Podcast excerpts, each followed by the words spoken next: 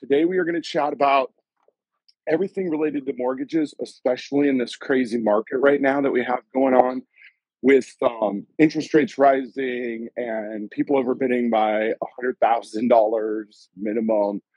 And um, today we have Matt Shanlian of, Matt, what's the name of your company? it is a primary residential mortgage. All right. So Matt's been around Matt, and I've known Matt's family for Matt. How long have I known your family? Like twenty years, right? Yeah, north of 20 fifteen years? years. Yeah, Yeah, 15. sure. It was originally uh, run by Matt, Matt's dad and his uncle. I think Matt's kind of the, the torch has been passed along. So I think it's fair to say Matt's grown up around the mortgage business. And uh, like I said, now we're in a little bit of a crazy time right now. Matt, let's dive right in, let's dive right into it. First things first. Interest rates are going through the roof. What do you think's going to Sure. happen next? Well, yeah. I mean, if anybody really like, uh, w- there's a lot of hand wringing in the industry about what the next like 60, 90 days looks like. One of the things that we're seeing right now is like Fannie and Freddie are uh, unwilling. Explain it to him. Explain Okay, it to them so- like they're five now. Yeah, so- Freddie. So Fannie and Fannie Mae and Freddie uh, Mac, they're they're the two government sponsored entities. So they insure and back uh, a large portion of all the loans um, in our country um, that get funded every day. So they kind of the people that help us set our, our, our interest rate markers, what they'll insure and what they won't insure. The inter- the interesting thing right now is as our rates have continued to to rise quickly, they have kind of drawn a line in the sand on rates that they're allowing us to sell. So what that means is, um, even though rates maybe should be closer to six percent, they're only letting us or six and a half percent. They're they're only releasing rates into the mid fives to the higher fives, and I think the reasoning behind that, if we can look into a crystal ball, is maybe they feel through their their economists that this may be the the the ocean floor of rates, and we're going to maybe start pound, bouncing back up and not letting people lock into rates that will immediately be outside of the market too high. And so we've had actually for the first time in probably since Christmas a positive week in rates, like total. Um, not a lot positive, but at least a little bit of a bounce. And so I- don't think there's going to be a run where rates go flying back down, but um, it would be nice if we had some settling into the marketplace because there's just a lot of. I mean, when you have, when you go from really the the low three percent range around Christmas to the high five percent range now in about four and a half months.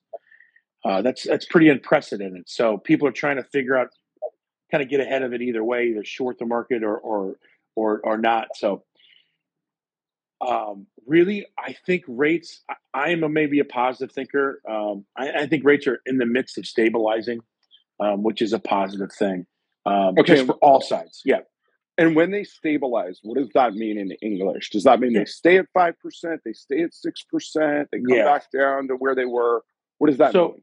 Yeah, in any kind of market run where it's a positive or negative run, usually when they they hit either the the bottom floor or the top floor, there's usually a bounce back a different direction, a smaller one. So, you know, if rates right now are in the mid to high fives, um, my thought process is maybe they bounce to the low fives and then kind of settle settle there for the time being, unless you know there's always other market constraints. I don't think anybody in January or February or December thought this Russia Ukraine thing was going to happen, and you know that puts a, a different strain on markets too. And um, so, but I, I think in my mind, I think we're maybe seeing even in the last two weeks like a, a settling, which means like rates might get a little bit better, but then kind of flatline if that makes sense. They're not going to be such like a like right now we, we kind of joke when you look in the mortgage market. If it was an EKG, you'd be having a heart attack because it's just up, down, up, down, up, down, up, down every day. And it's usually not, it's usually more of a wave, if you can see my hand. We're seeing it like this every day. And it's it's very shocking like swings. So boy, we'd love to, you know, in any market, we'd like to find some uh, normality over a long period of time so people can kind of settle in. Okay, so by the way, Dominic, without you here to start the show, I totally butchered it. I did not introduce the show properly. I just kind of dove right into it. but this is the Make More Keep More show for those of you just tuning in. Um, we chat, myself and Dominic of Biz Advisors have Matt Shanlian on today as our guest, but we chat about all things related to money. And um, we had a great show last week talking about buying houses in the crazy market. but all of our questions related around mortgages. Or I won't say a lot of them, but the majority of them related around mortgages and what to do. So Matt um, Shanlian of Prime Res Mortgage, we got on here to answer those questions. So, so Matt, what advice would you give someone right now that's getting ready to buy a house Mhm. that is like, I don't, I was planning on a four percent rate, now I got a five percent rate. What Sure. what advice are you giving everybody right now? You know, for us, we one of the things we've always taught, even in in any kind of market, um, I'm not going to say that rate isn't important, but it isn't the the the marker that I would go on for how to make a decision because ultimately, like sale price, loan program, all of that stuff, interest rate, it's all important. But your monthly payment is what actually comes out of your budget. Like that actually affects your day to day life. And so we have a lot of families that will will give us a. We want to work towards a range. Like I feel comfortable at twenty four hundred dollars a month, or nineteen hundred dollars a month, or four thousand dollars a month, whatever your budget is.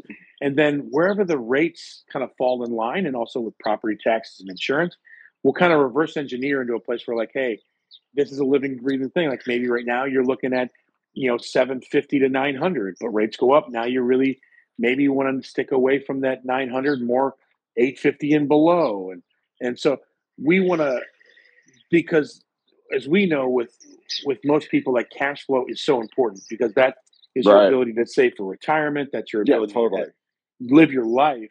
And so we want to think about it more in a monthly payment sense than just be like well because most people don't know the difference on a half a million dollars between 4% and 5% that's it, se- it seems terrible and it's not great but depending on what we can do or you know some of the things that happen now is you know you're also selling your home generally for more than it's ever been worth.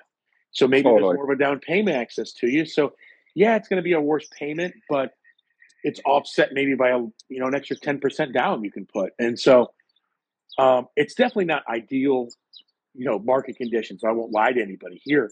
Um, but really understanding product and placement down payment mortgage insurance there's all of these things.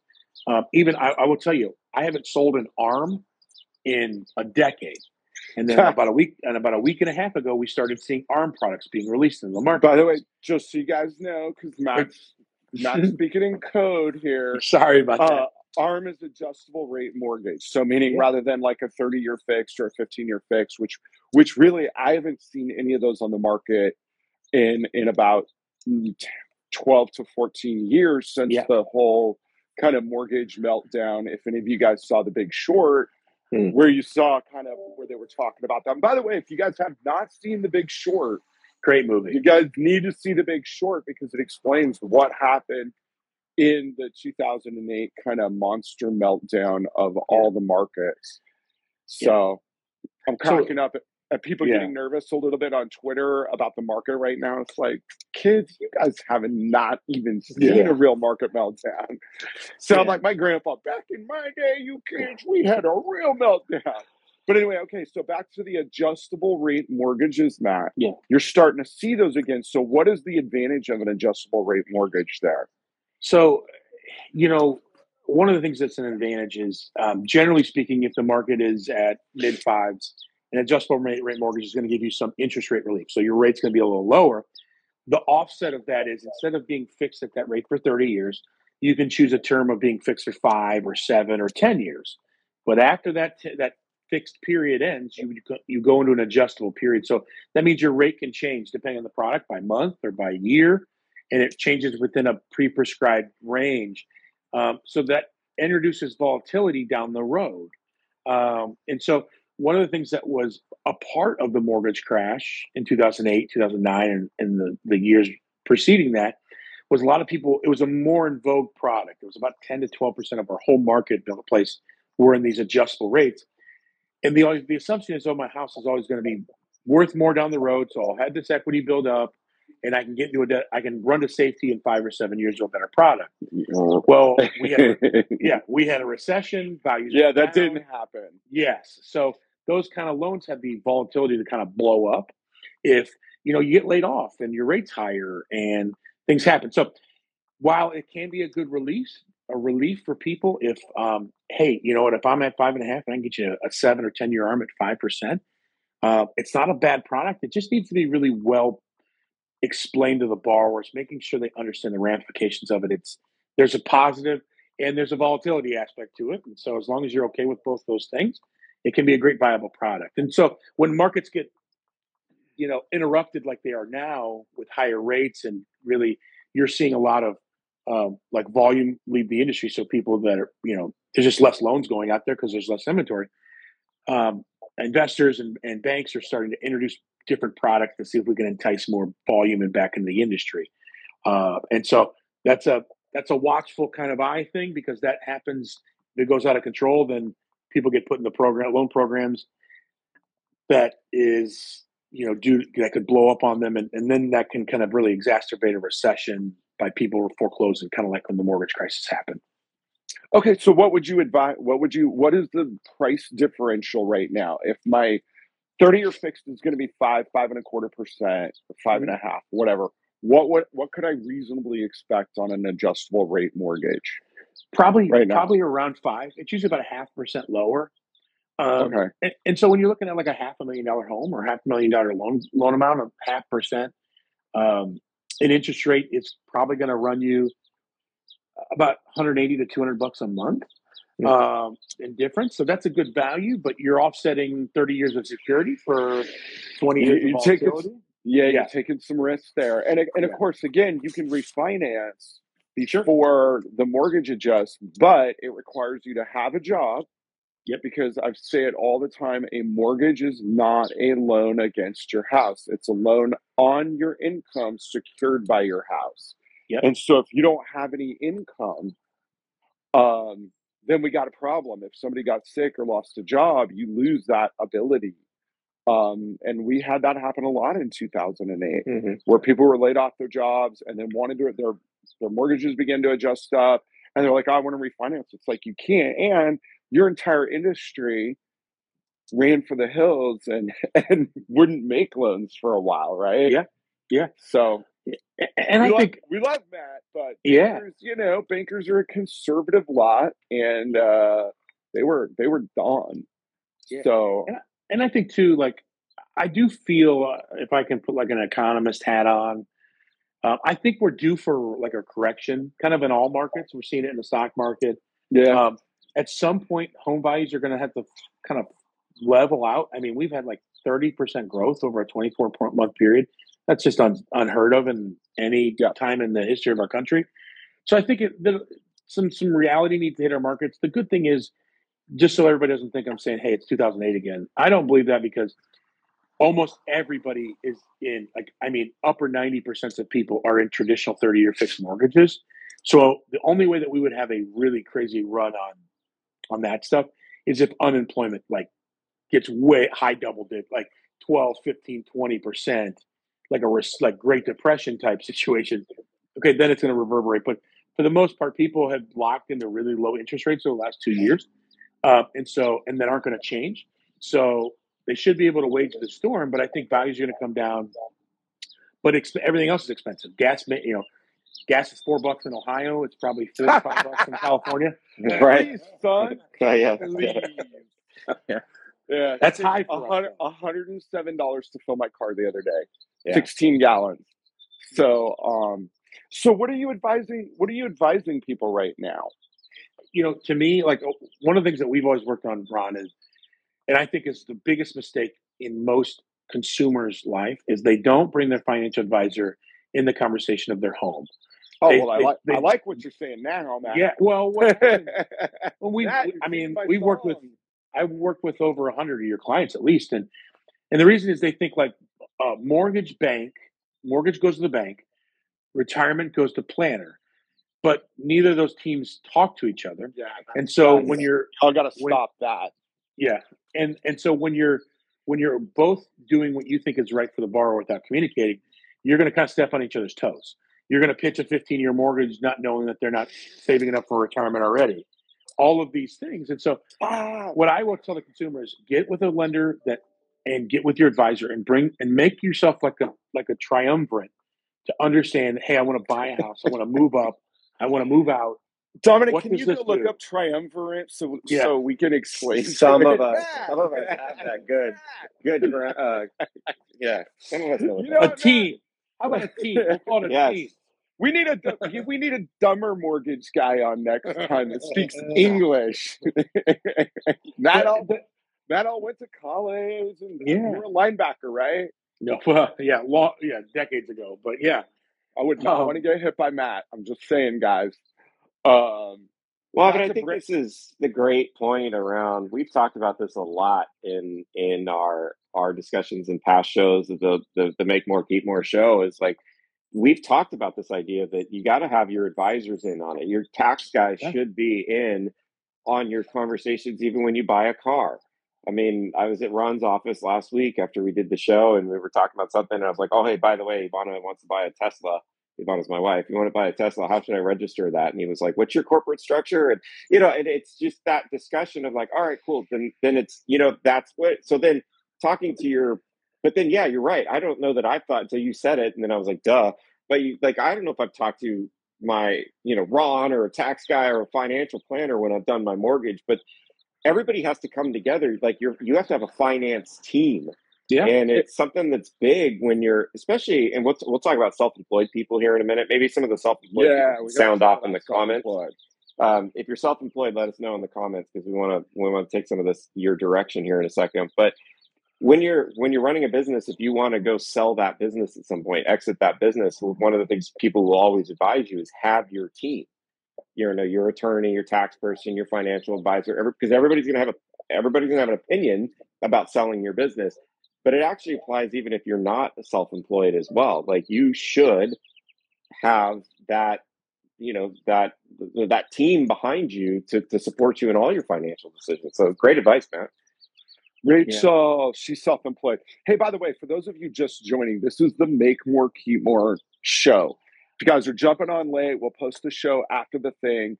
Um, I'm Ron Carruthers. That's Dominic of Real Biz Advisors. And then today with us, we have Matt of Prime Res Mortgage, Matt Shanlian. If you guys want to talk to him, by the way, when the show's done, um, send him nudes. Just go for it. Jump right in his DMs. He loves it and absolutely abuse him and uh, all of that. So let's. So I want to chat before Dominic. Before we get to the self-employed. Sorry, Rachel, you will have to wait a minute.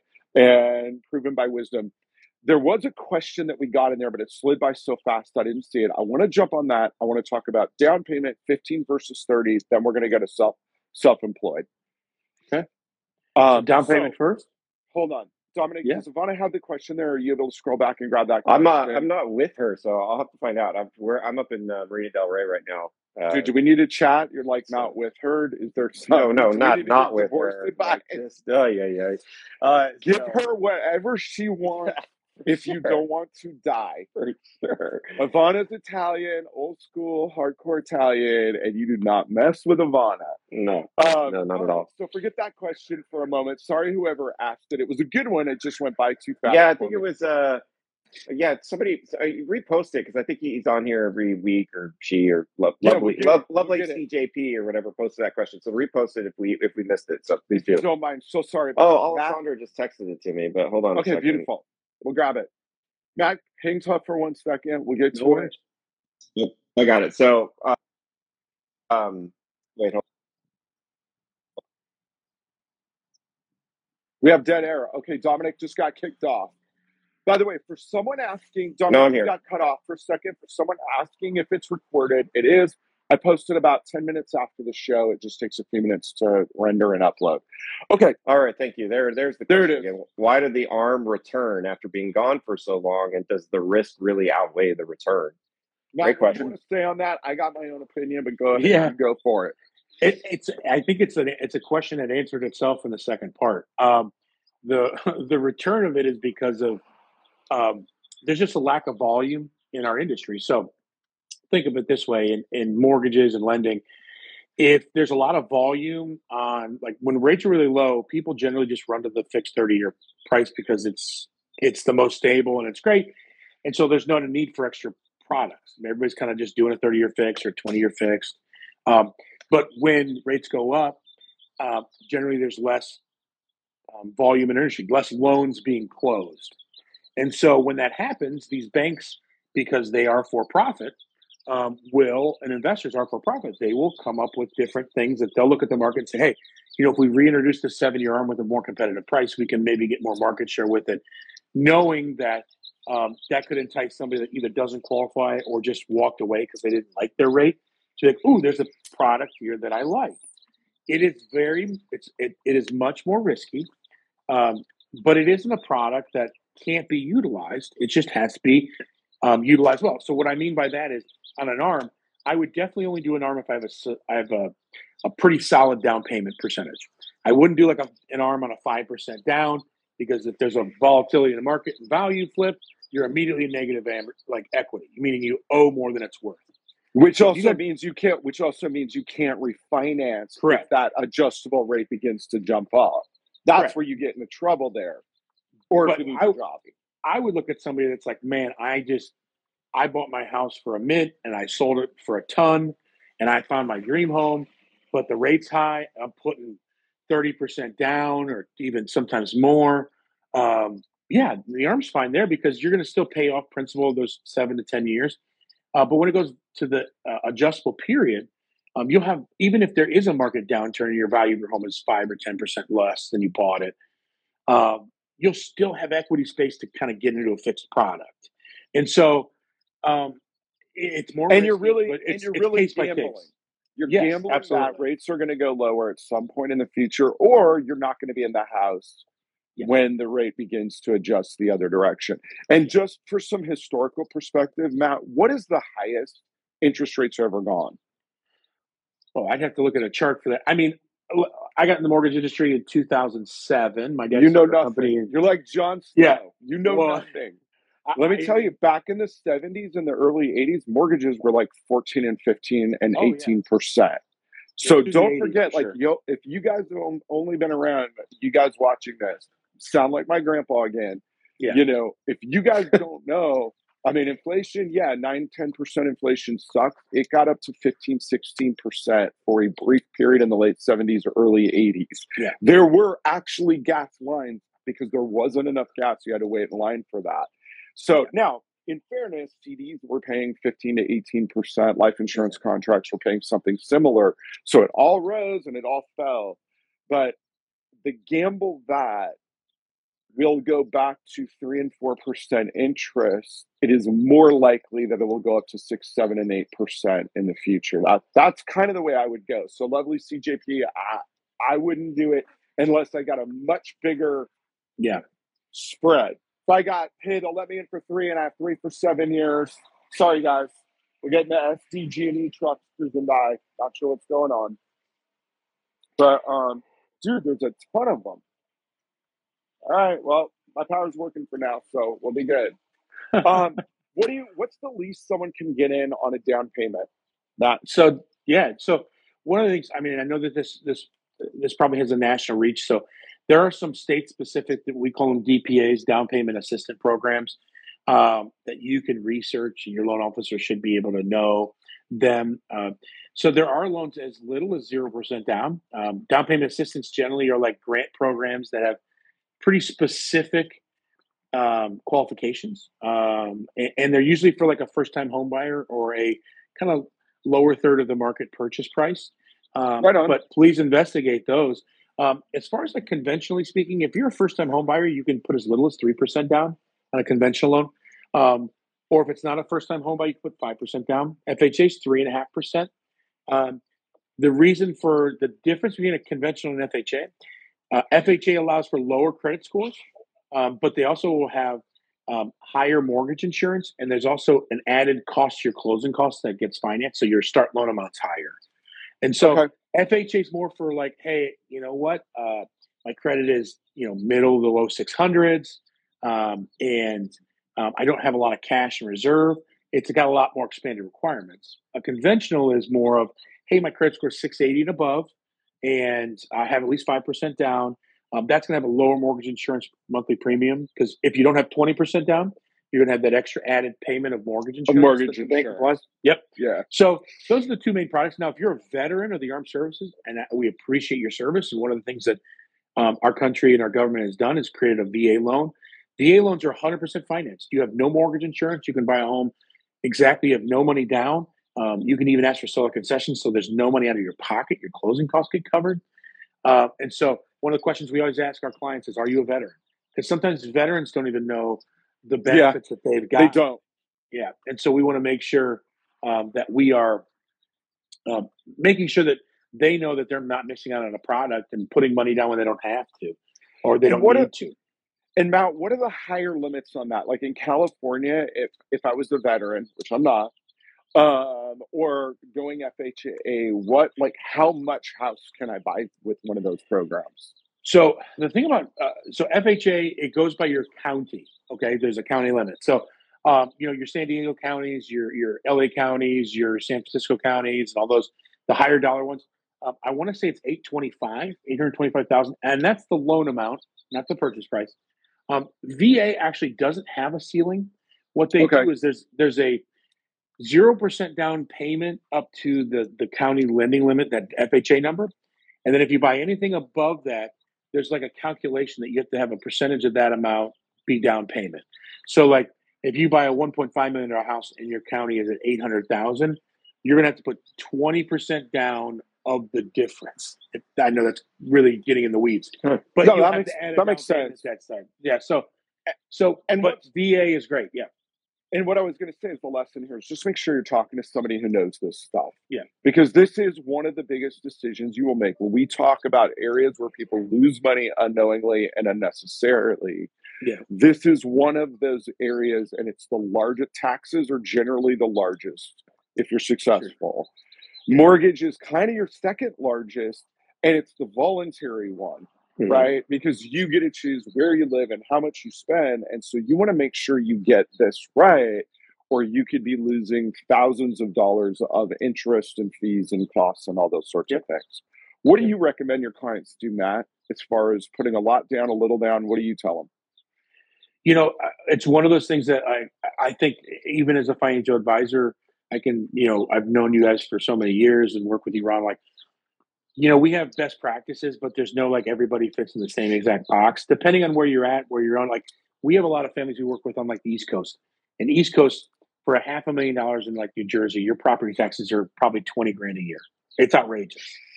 And so what, oh. a, lot of families, yeah, what a lot of families will do is they'll move it's into New a, Jersey. Yeah. and they'll, they'll move into a school district for their kids to go to school, but they know as soon yeah. as that guy, that thing goes to the other side, there's a sale sign up in their house, and they're, they're moving back west into the yeah. center of the state because they can get half the ha- half the taxes in more of a house. So eh, that's just in a scenario. So it's very dependent on it. now. I, you know, there's a joke. You know, there's there's a lot of like talking head financial advisors like you got to put twenty percent down. You got to put twenty percent down. You got to put twenty percent down. That's such a fallacy. Think of it this yeah. way: home values have risen thirty percent in the last two years in most places in the country. So if I had 10% down and I was trying to save that other 10% down, guess the goal line game's getting moved. Because right. that $500,000 house is now yep. 650 Well, now yep. 20% of 650 and you missed a lot more than 500 But if I had to put yep. 10% down at 500 I got the house and then I get the $150,000 raise in value. I had a friend in Florida right now bought his house two, four and a half years ago for 260 and somebody knocked on his door and gave him cash at 820 Now, if he'd have waited till he had 20% down, he would have maybe bought that house at 500 and still maybe made $200,000. But I mean, I was joking with him. I was like, you just sold your house for a 401k. Like you just have like a whole retirement plan out of your house. And, yeah. and so getting into a home and into a payment that fits your budget is way more important than saying, I got to get to a specific percentage down because the longer you wait, especially in this marketplace, inventory isn't happening. Like there's, they're not building more California. Like you can't go west the ocean's there. and so like no like getting into the home, like yes, we're gonna have a disruption in value maybe, but like values in homes are gonna generally be stable to positive. And so every year you wait, that that price goes up a little bit more. And if it's like right now, it's way outweighing your ability to save. Like an extra 10% is 50 grand. Who can save 50 grand in a year after taxes without a huge bonus? And if you wait a year, now that's 65 grand because the value's up here's something really to think about. And I want you guys, this is some deep level stuff that Matt's talking about right now, because that is one of the biggest misconceptions I see. Well, I don't want to pay PMI. and I, I gotta have 20% down. And like, that's really freaking hard to do once you get into the housing market, because over time houses are gonna rise in value, then it's easy. Sell one home, buy another, because that equity worked for itself. But here's something I want you guys to remember. Your house, your equity in your house, your down payment, let's put it that way, is a dead equity item. And what that means is your house doesn't care if it's financed 100% or you paid cash for it. It, it has no idea. It's going to go up or down independent of those factors. Mhm. And so that equity or that big down payment isn't earning you any money to speak of other than getting you into the home in the first place. And it, you can't access it um, without going to somebody like Matt and being like, Matt, can I please have the money? And Matt's like, fill out 427 pages. and now our proctologist is going to come over, Yeah. financially speaking, and go through Couple every pints of blood. transaction you've done. Yeah. so, so we, uh, as a general rule, and yes, there are exceptions to every rule. My recommendation to my clients has always been least amount down that that you can get in with most amount longest term that they'll let you have we'll get into 15 versus 30 in a moment maybe we'll push that to after the self-employed piece of it and um, never prepay never send an extra payment to the bank and the reason is it doesn't lower your payment Mhm. It doesn't lower you don't have access to it if you change your mind like hey guys i was kidding i've been sending you that extra 500 bucks a month. Again you got to go back through the process. And it does shorten your term but it's on the back end. Yeah. and it doesn't it doesn't lower your interest rate. The bank's not like oh well you know dominic's sending us all these extra interest interest payments. He's a nice boy. We're going to send him we're going to lower his interest rate a little bit because bankers are you know i mean we love matt but bankers are bankers so They will play dumb as long as they can until you make them be smart. Totally. And by the way, Yeah. no, no disrespect intended, Matt, but Mark Twain was not wrong when he said a banker is a fellow that will lend you his umbrella when the sun is shining and want it back the second it begins to rain. Yeah. So, anyway. So jumping in here real quick, just for anybody who just joined on, this is the Make More Keep More show. I'm Dominic. That is Ron. That wave to the crowd, Ron, and that's Matt down in the, the well. I don't know where everybody sees it here, but he's in the lower right for me. So, so anyway, good good to have you all on here. We talk all things money. This week we're talking about mortgages and sort of a, fo- a follow up to last week's discussion around real estate, real estate investing, how to buy your first house, how to buy your twentieth house uh, how to get you know where, where to put money. And we have some actually some questions that were from last week which we'll we'll throw in here in the middle of it one uh, th- throw it throw towards you matt. But we uh, we asked earlier how many of you are self-employed. Got a few of you responding for sure and feel free to let us know if you're self-employed. Um, that's a big one when it comes to mortgages right is Mhm. as ron always says and again if you didn't hear him earlier in the show this is such a great point a mortgage is not a loan on your house. A mortgage is a loan on your income secured by your home. So Word. what it becomes really tough uh, for self-employed people sometimes to get a mortgage. I know from my own personal experience, you know, our credit's good, everything's fine, but they're like, oh, but we want to see this and all that, you know, and you run a business kind of differently. So Matt, what are your what are a couple of suggestions? We'll wait for Ron's uh, I have no idea Background what the hell's noise. going on here. I live on a nice quiet street and I've had four San Diego gas and electric trucks go by, and now we got the crane going by. So I don't know what's going on. We do have because my neighborhood's like 65 years old. We got the overhead power lines here. So, um, so Ron's going to lose power here shortly. Uh, probably. so- but look, there's the ocean right there. yeah, there you go. That's so there you have it. Um, so talk to talk to us a little bit, Matt. What do you suggest, like when it Mhm. comes to? We'll talk kind of the diff, two different crowds. We got your crowd of like I haven't. I'm self-employed right now, maybe newer to my my self-employment, and I want to go buy my ex my first house. Yeah, Well, you did that. By the way, group. if you're new to self-employment, you just did that backwards. You should have Yeah. bought your house. Yeah, you yeah. went self-employed. Good, Yeah. good, fair point. You dumb up. Ron. Yeah. Or even if I want to refinance and I'm Yeah. newer to the self-employed game, talk to me a little bit you, about that crowd. are well and truly Yeah. screwed. Okay, So- no, Matt. Give them an answer. Give them an answer Yeah. that says they're screwed, but but make it sound nicer than I did. Well, I, I think even in answering that question, I want to start with like try to try to help everybody understand why um, self-employed is a little bit tougher um, from an underwriting standpoint. What the goal is looking at. So the reason why everybody loves W two versus self-employed is because underwriters are basically trying to mitigate volatility in income. So they're trying to make sure they want you to make eight bucks every minute of every day, and they can chart it out and they can see it, and it's good. But if you have an income that goes like this, like you're in sales, where you know your first quarter is slow, your second quarter is big, your third quarter is great, and then your fourth quarter you go to Jamaica, and they go, well, what happened?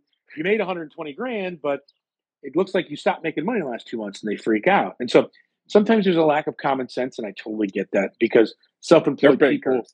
the reason they're self-employed is because they want to kind of chart their own path in life, and that means they don't work a traditional work schedule or get paid in the traditional work way. So to do that, we rely on tax returns. Number one, and so if you are for going from like, hey, I was a school teacher and I decided I wanted to build guitars, and I started Matt's Guitar Company last month, but I sold a million dollars worth of guitars. I can't use that income until there's a full 12 months showing on a tax return at least uh, of that income, so we can see what your not just your revenue, but your cost of goods and how much income and profit you you've delineated. So we at least need one year. Generally, rule of thumb is good for two, but if the first year is solid, we have something to work with. The next thing we do is a lot of people take advantage of extensions for taxes. You know, you don't have to file them last week like most people. You file them as late as possible to make sure, you know, we understand with, especially Ron is a specialist with this, with taxes, like taking advantage of the tax code behooves you as a self-employed person. But Dick, yeah, it screws you when you're trying to when you're Yes. trying to. so there's an equilibrium. So when I talk to self-employed people, a lot of times I'd like to get to them as soon as possible. Be like, hey, what is your financial stand, standpoint right now? We look at it. Oh, maybe they're in a great place. Let's buy a house. Hey, there's you know less what you kind of went wild with the write-offs. You rate your income down too far. I know that you really make 400 grand, but you've only showed 80,000 and you're not going to be able to qualify for a $900,000 house with $80,000 of income. Um, and so what we'll do is we'll try to game plan. Be like, you know what? If your taxes look like this next year and you're ready to buy, like send them in, get your transcripts back, and we'll use those. Um, the other thing we use a lot of times is profit loss statements, and so we'll get that from your just to make sure that you're current. You know, if your taxes were for 2020 and now we're in 2022 and you haven't filed your taxes yet for 2021, we're going to need like a P&L, a profit and loss on your 2021, just to make sure in the last 12 months business has operated normally. We'd love it to be up, but as long as it's stable, it's good. So, what I to answer the question specifically is, you know, if you're going to buy a house, you have to be serious about paying taxes in that time frame. Um, meaning, like your tax bill, your your your your income taxes, you're going to have to show a reasonable amount of income, or you get with me and say, "Hey, Matt, I need to look in the six to eight hundred thousand dollar range because that's what's going in my area for where I want to live," and then we can reverse engineer, like, "Hey, how much down payment do we utilize? How little do we do? You know, how much income do you have to show next year?" And then we can work with you and your CPA to make sure you don't pay a dollar too much in income uh, taxes, but also you don't short yourself by ten grand a, a year, and that's like, oops, you can't buy it even. Um, so we just want to kind of have a live conversation with people who are doing it because it is a somewhat of a moving target and specific to each case. That makes sense. Yeah, I would add, by the way, you can. I have a question for you, Matt, but also from the tax side of things, we can always show a couple higher years of income. And then if we really did leave off a bunch of deductions and things like that to get that higher income, we can always go back and fix that later on the tax side. So nothing illegal. I don't know if the banker, you know, bankers are going to like it, but once your deal's done, they're done. So we can go back the other way. And actually, there's about five or six. I've got a white paper of five or six other strategies Yeah. um, to to be self-employed and still be able to buy a house. Matt, is So- there a down payment number where the bankers are just like, screw it? At this down payment number, we don't even want to look at your tax returns. Like you're good. Does Well, that ever just- happen, or their morals Yeah. get a lot looser? So just so you know, my my ear uh, phone's cut out during your last conversation, so I cannot Probably for the- advise or Probably for Or- I can't endorse or advise or not advise what you just said. Um, that's between you and your financial advisor and accountant. uh, we don't get involved in that. But yeah, so is there a magic number? There isn't when we're talking conventional or jumbo lending. I have to at least have some type of assessment of income. Now, what I will say is for high net The, ma- the magic number is 100% down, right? Yeah. yeah. You Well, just buy cash, then we don't care because so you're not for high talking net to high net worth people, depending on it, so there's something called a um, an asset depletion calculation I can do. So if you have All a right. lot of money in the bank, so let's say I got five million dollars in some type of business fund or uh, managed account, whatever, insurance, you you have that. I can take that amount of money, and what they do is the calculation is pretty simple. I have to take half of that money, so five million to two point five, and then I divide that by 360 payments, like the more the length of the mortgage, and whatever that number is, that's I can use that as like quote unquote income. All right. A lot of a lot of mortgage people don't know that. We do that a lot for a lot of self-employed people.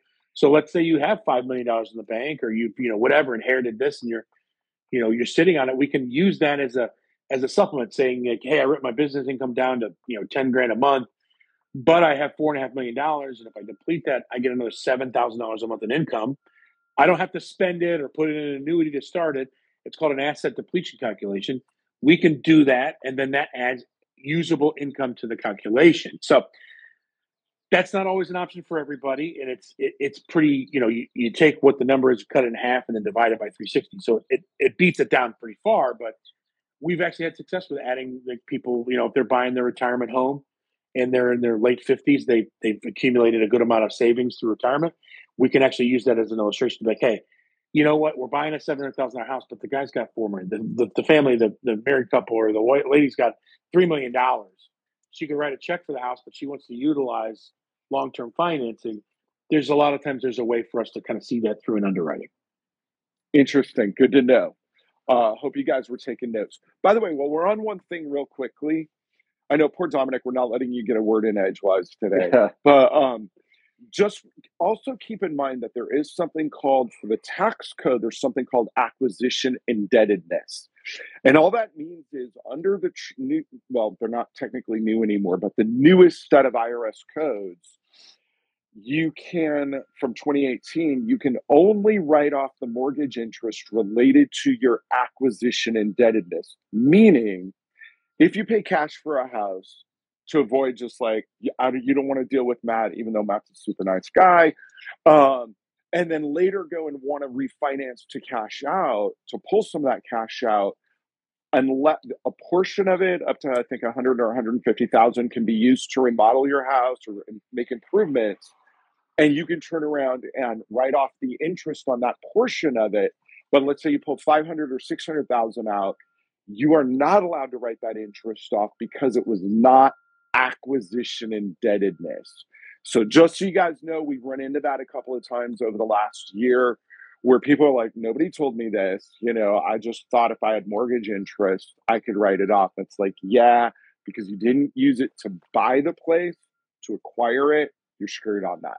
Sorry to derail the conversation, gents. Sure. I just uh, went in. By the way, No, it's I'll save important. Dominic. I'll save Dominic from saying this. This is the Make More Keep More podcast or Instagram Live. I don't know what they. We know the Make More Keep More part. We're not really sure about what comes after that. But I'm Ron Carruthers. That's Dominic Cummins of Real Biz Advisors, and then that we have our guest today, Matt Shanlian of Prime Res Mortgage. And again, if you want to chat to Matt afterwards, you know, like jump in his DMs and. um anyway, tell him tell him you think the Browns are going to do great this year because that's his team, bastard. what happened with Baker Mayfield? Like, why did all of a sudden is everybody hating on Baker Mayfield? I cannot figure that out. I don't know. There's all these jokes about him putting like a Zillow listing on the Brown Stadium because he did all those like all Those right? commercials, the that's progressive hilarious. commercials. That's funny. All right, back to mortgage stuff. Yeah, So, so um, we got a couple of questions. There were some good ones. fire away, here. and then I want to talk about 15 versus 30 year mortgage. Great. Yeah. So one of the uh, one of the questions that came up, and, and we talked about this a little bit, and a little bit about the the the last year or last episode we talked about it from buying a home, but just some other things. Somebody said, "What what should first time home buyers be looking for? What's what's some good strategies?" So you just talked about like the self employed, like, hey, talk to your advisor, get you involved early, get your tax returns right, figure out some of that stuff so that you can show the right kind of income. But the but then what if I'm just going to go buy my first house and I'm looking. Like we already talked about one things we did talk about. You probably don't have to save as much as you think you need to save. But then what else would you say that just gets me prepped for that? you know for the home buying process like we we talked about beginning like financial advisor loan officer like get those people established early come up with a game plan and then honestly don't make an emotional decision Bingo. I know it's a house. I mean, Bingo. there's so much stuff going on right now where people are lighting cash on fire buying houses overvalued giving appraisal gaps which is means if it appraises for a hundred thousand but i bought it for 130 i'll give you 30 grand and then i'll put my down payment down. You know, that's a that's a pretty highly leveraged position you're walking into. So i think the biggest thing is if you involve your advisor who's got your long-term plan um, you involve, your, involve a loan officer that has a relationship with your advisor so they're on the same page. And then bring your real estate agent in there too so they don't start showing you houses. Remember a real estate agent we love them but they're they're they're paid on commission. So they're gonna you say your budget's 500 guess what they're gonna show you? A house at 540 Yes, you know, and or what we can say is, hey, at the current marketplace, because of the payment I want, it's got to be here. Make sure everybody's on the same team, and you know, like I said begin uh, before, uh, down payment assistance programs. Every state has them. For instance, like the state of Maryland has this ridiculous one, which is amazing. If you're a first-time home buyer and you have college loans, if you meet this requirement, it's pretty pretty strict. But if you do meet the requirement, they will actually let you buy a house for I think it's one percent down but they will then actually pay off up to $30,000 of student loans that were state student loans. So you can buy a house and liquidate student loans through this program if you qualify for it. Now, most people just don't know to look at it, or they go to their local bank and the local bank says FHA conventional VA. That's what we have. Well, within conventional, there's many different programs. Within FHA, there's even renovation loans where you can buy a house that's needs some TLC and kind of finance um, some of the upgrades to it. Um, and so there's all of these products that are available to you. My thing is like, don't wait till you find a house on Zillow and go, oh no, I need to buy a house tomorrow. Who can who can give me a letter to buy a house? Make that decision that you're going to enter the home buying pool. Take your time. Bring your advisors all from all sides together on it.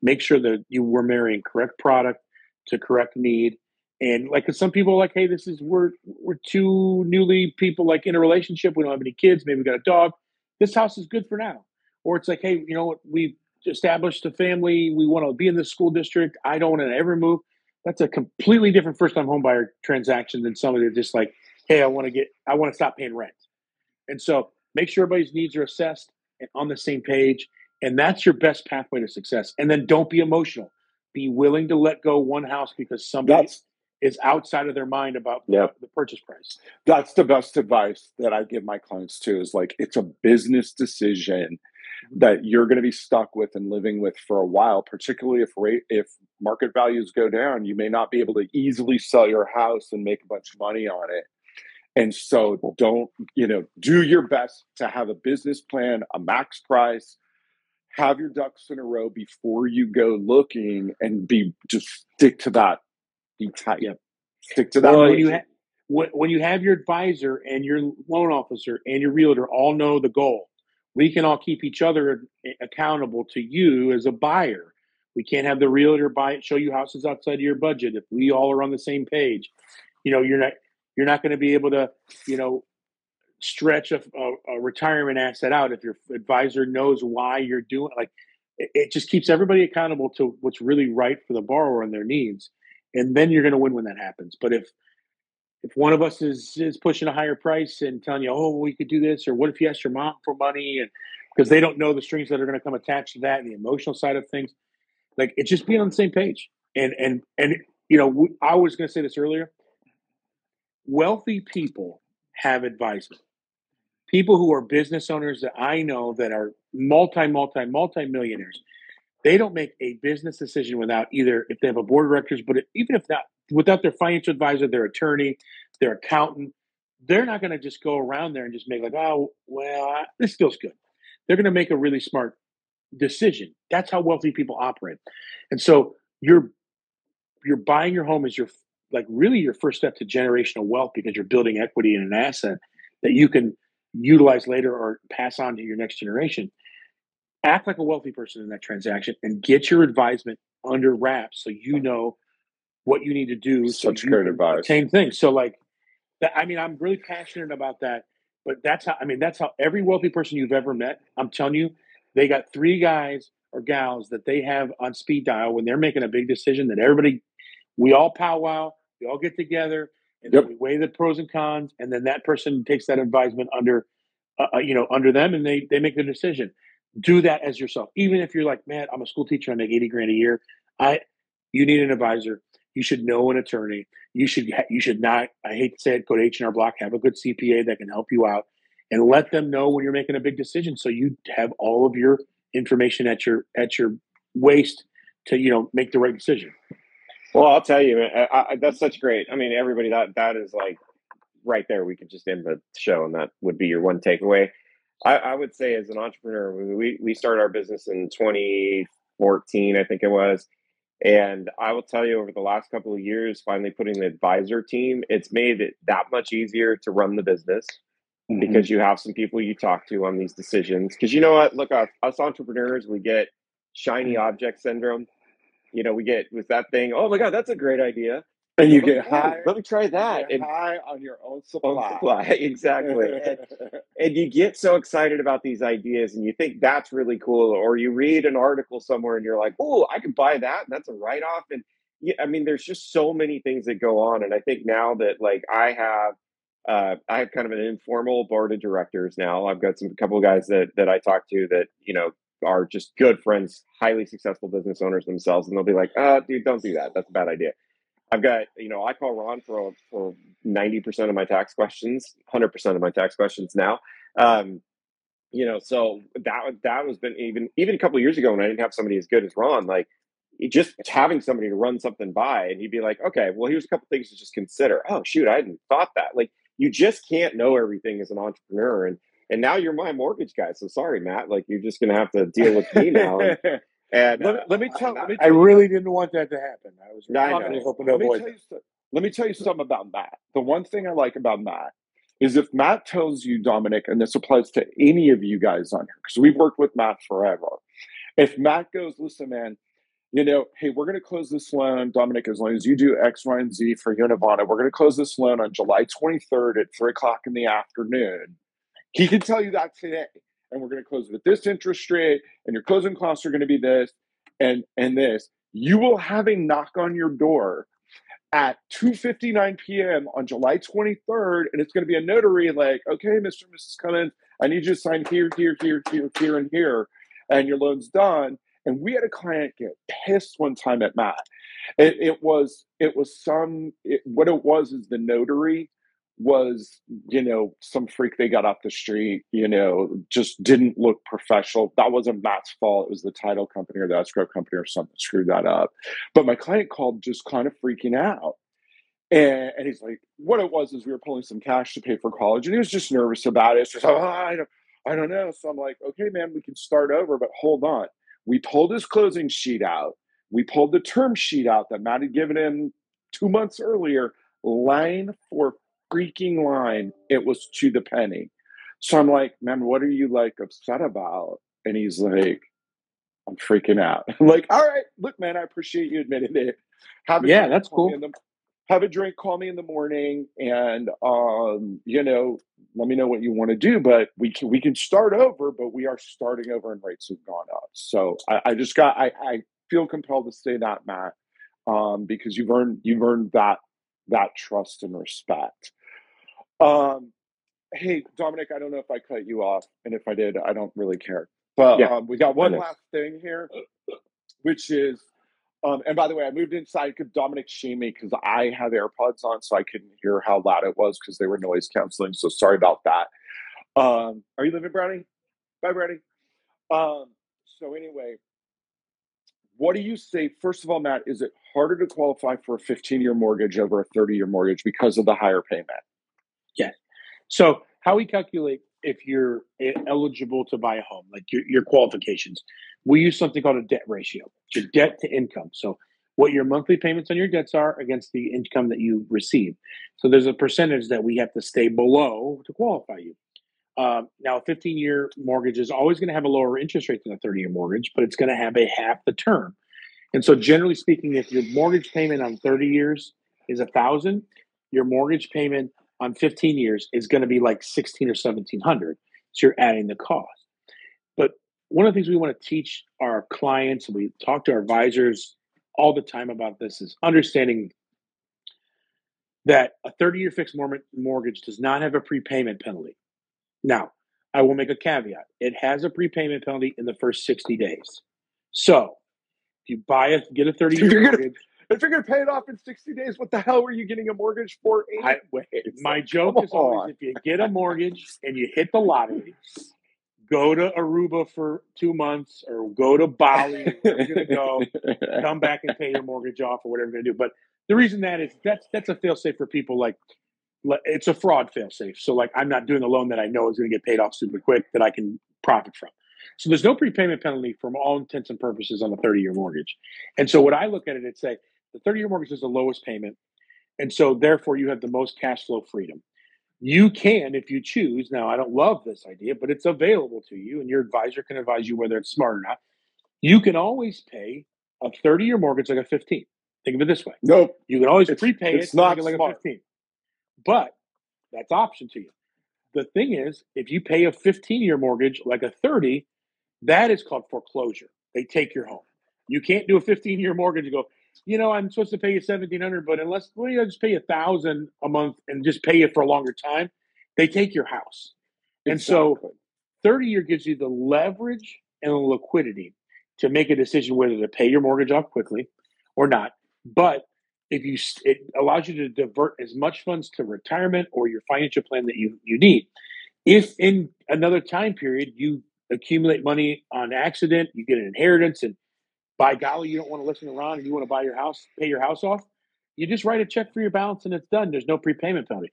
But a 15 year mortgage traps you into a higher payment that can, like when you face things like your kids get old enough to go to college, they get even or they, they, they get married. And I don't know if you guys know how expensive weddings are right now.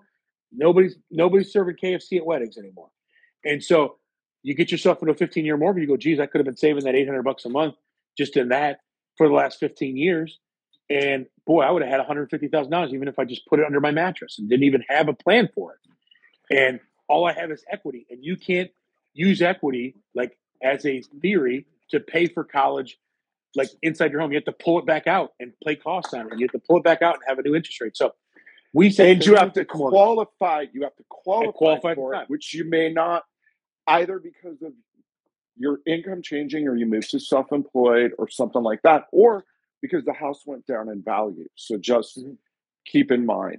Uh, my recommendation, number one, I'll, I will just throw this in here, and Matt, you can comment again on it. Is least amount down, longest term, and if you truly want to pay it off early, do not lock yourself into a 15 year mortgage. Yeah. Put the money into a side fund. We can get more sophisticated. If you do nothing but put it into a S&P 500 index fund and you got 6%, which is probably lower than average. And yeah, markets go up and down.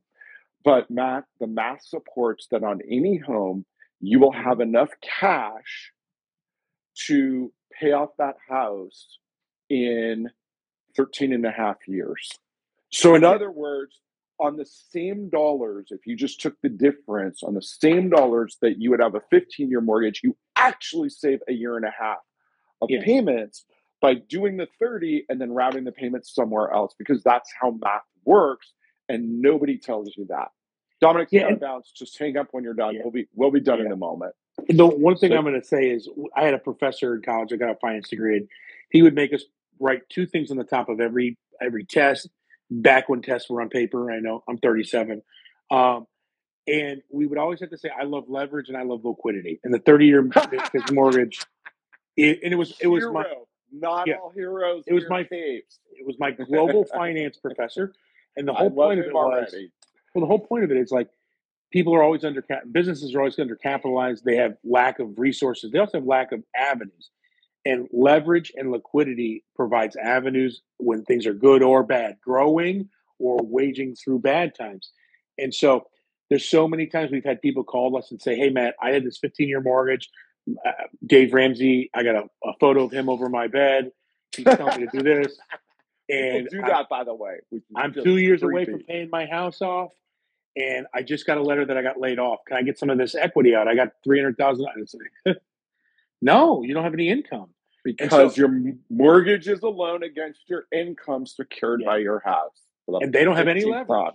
No leverage, no Yeah. liquidity in their lifestyle. So we want to maximize that because maybe that is the decision you want to do down the road is pay your house off in a lump sum. Or maybe you just look at how much it's growing and go, well, if I could write a check to pay off my house today and I have a loan for it, in theory, if that money that I have set aside is growing, I have in theory paid my house off because I have the assets there to do it.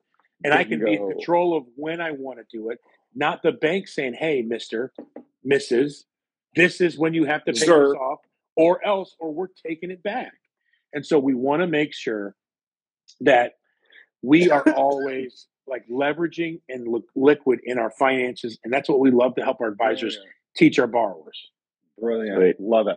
Hey, I guys, I think got that to is an excellent place. yeah, I was gonna say, Dominic's got to go. That's an excellent time to end the show. Anyways, Dominic, take off. I'll wrap this up here. all right. this Thanks, was Matt. the Appreciate Make it. More, Keep More podcast with myself, Ron Carruthers, and Dominic of Real Biz Advisors. And we were with Matt Shanlian of Prime Res Mortgage at mattshanlian.com, or no, just at Matt Shanlian on Instagram. And uh, Matt, this was a great show. I hope you guys, if you jumped on late, please go back and listen to this. There was so much good stuff in there. You're more than welcome, lovely CJP1. Um, and um, Dominic and I didn't get a chance to chat about what we're going to talk about next week, but we will make it informative and profitable so you can make more and keep more. Thank you again, Matt, for jumping on the show. We really appreciated it. We'll Anytime. Thanks, soon. man. All right. Take care. Thank you.